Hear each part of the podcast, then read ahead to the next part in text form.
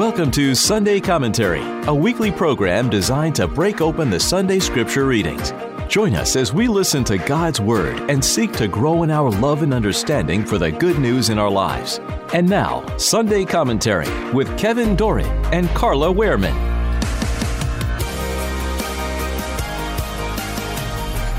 The liturgical scripture readings for the 23rd Sunday in Ordinary Time.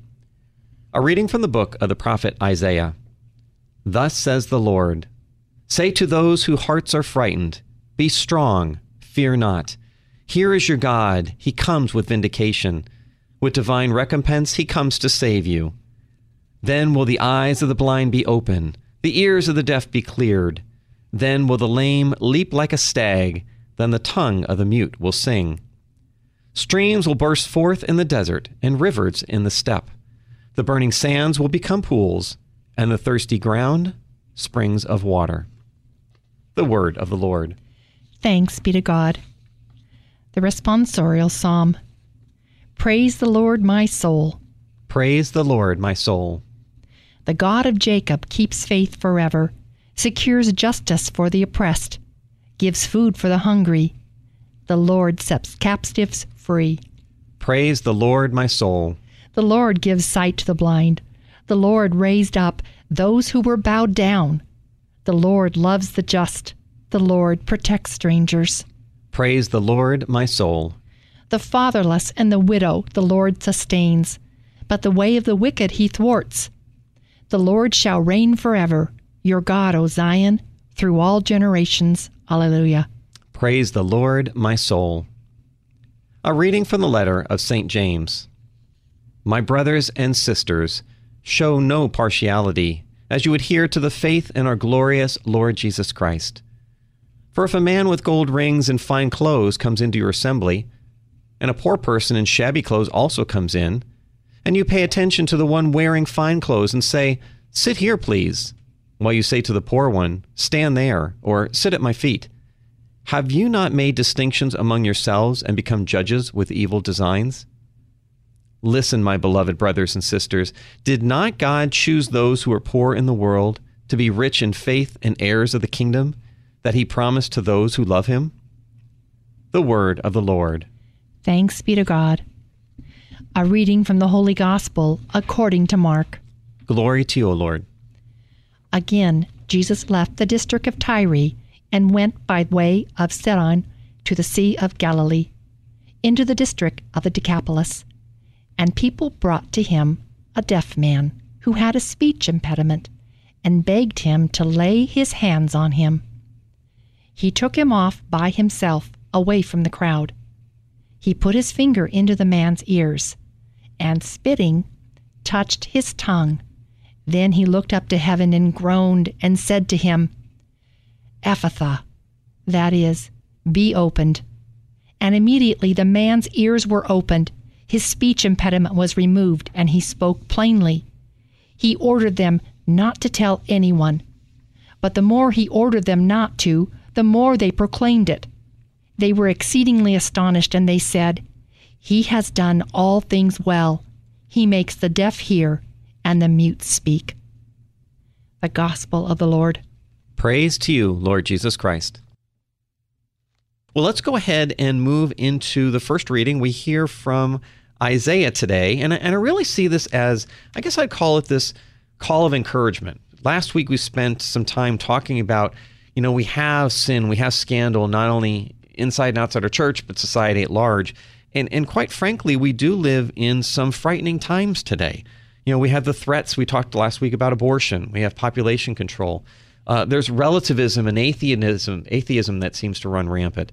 Uh, we have terrorism that continues to show up. Socialism and communism that rips God from city, you know, civil structures. Even an anti-Christian, that anti-Christian yes. culture, right? Yes, and through all of these these threats that we have, we still have from Isaiah a call of encouragement: be strong and fear not, and know that as this reading ends, God will transform and restore. Streams will burst forth in the desert, rivers in the steppes. So we had this difficult time, but I, I do want to encourage folks that there is, of course, Christ is the answer and he will transform. Yeah, I think you're so spot on. That's exactly what we hear coming through this reading. This promise of healing for the blind and the deaf, and that the lame will walk and the tongue of the mute will sing. You know, this prophecy also describes, like you were saying, the streams that are flowing through the parched desert, and it turns it into an oasis paradise. You know, this paints such a beautiful picture of how God's promise will be fulfilled. And like you're saying, this world of ours, it is just as desperate for words of encouragement as it was during the time of the ancient Israelites. And we should continue to support each other in these uncertain times, to remind each other to be strong, to fear not. You know, the truth about Christianity is that hardship and persecution are just part of the package. And anyone who seems surprised by this needs to read the contract. Jesus said, Pick up your cross and follow me. He made full disclosure on what it would mean to follow him, but he also promised that we didn't have to go it alone. You know, he gave us the gift of the Holy Spirit that's going to protect us and to guide the church, and he appointed all baptized members with a responsibility to minister to each other and to the world. You know, today's reading reminds us to be strong and fear not. Here is your God. He comes with vindication, with divine recompense. He comes to save you. Mm-hmm. Amen to that. And and I think that as we move into the second reading, we kind of get a feeling on how to live what you're saying right there. And and the opening line with St. James is show no partiality. So so this is kind of interesting. So when I first started reading this, I, I read about okay, there's this man in fine clothes and there's another guy in shabby clothes, and I'm like, well. So I kind of have to, you know, preparing for this, I have to kind of retrospect and, and reflect on some of these things. Like, well, you know what? I have to certainly admit that if I'm walking down the street and I see a, a person in a say a shirt and a tie and I'm I'm going to think something one way and if there's another guy walking by me who looks like a thug I'm going to like well maybe he's kind of a thug you know yeah, and, yeah. You know, there, there's a reason why you know criminals and other people show up to court in suits right exactly yeah so there's there's these things but I think that what this is getting at is that we read a little bit and and kind of reflected some more it's it's not so much I guess the the clothing per se it's then how you treat that person. Right. And it talks about becoming judges with evil design. So I guess it's more than just the clothing, isn't it, Carla? Exactly. It's describing a situation in which preferential treatment is be- being extended to the rich while the poor are being rejected.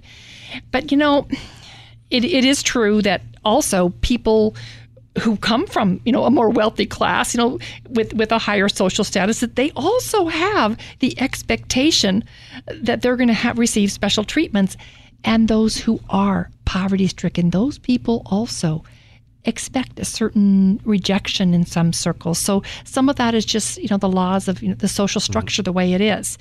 But what we are talking about, the, you know, with clothing being barriers and what and whatnot, that's one of the reasons that um, a lot of private schools and some public schools uh, have uniforms for the kids. You know, ah, very good point. Kind of levels the playing field. You know, those those who aren't as wealthy as other, well, we're all wearing the same clothes.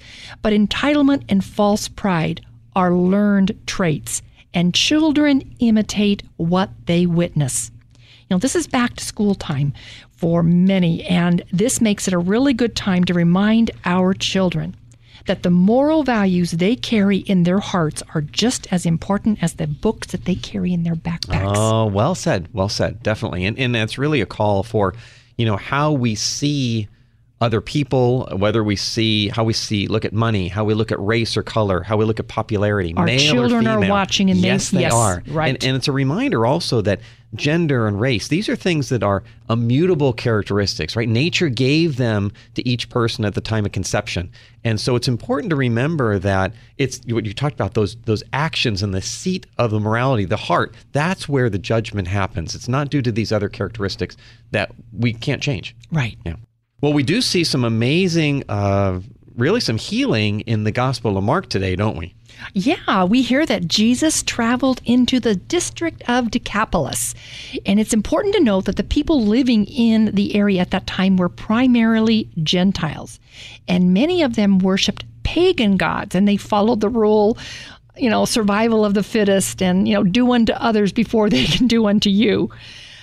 But we hear that people brought to Jesus a deaf man, and they begged Jesus to lay hands on him. This tells us quite a lot about what was happening during Jesus' ministries. You know, something big was happening, and they knew it.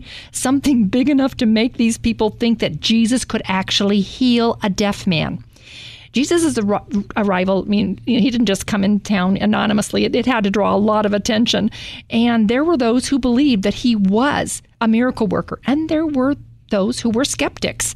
So it took some courage for the believers to bring the deaf man to Jesus because if Jesus wasn't who they thought he was, if he didn't follow through, they may have ended up looking like, you know, ridiculous for having expected that this you know, Jesus could actually restore hearing to the deaf man. Right. You bring up a really good point where it was people who had the courage to bring that deaf man to Jesus. And what do we see there, right? He says, Jesus says, Ephphatha, just be opened, right? This is the fulfillment of the words in Isaiah that were read in our first reading.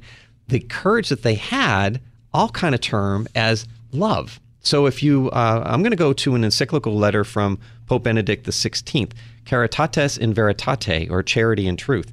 And this is what he says. He says, Love, caritas, is the extraordinary force which leads people to opt for courageous and generous engagement in the field of justice and peace. And, and whether, you know, pagans, whether they realized that or not, that's what they were doing. They were courageous in that love, that caritas. And it goes on just a couple other little notes here in this amazing uh, encyclical letter.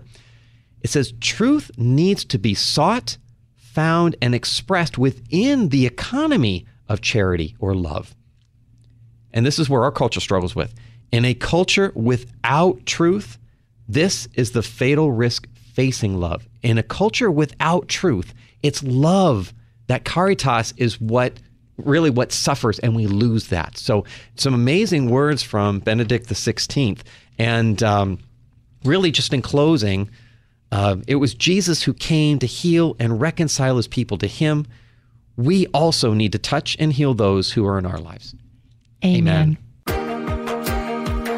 You've been listening to Sunday Commentary with Kevin Doran and Carla Wehrman, produced at the studios of Mater Dei Radio. For more information about this show, go to materdeiradio.com. That's M A T E R D E I radio.com.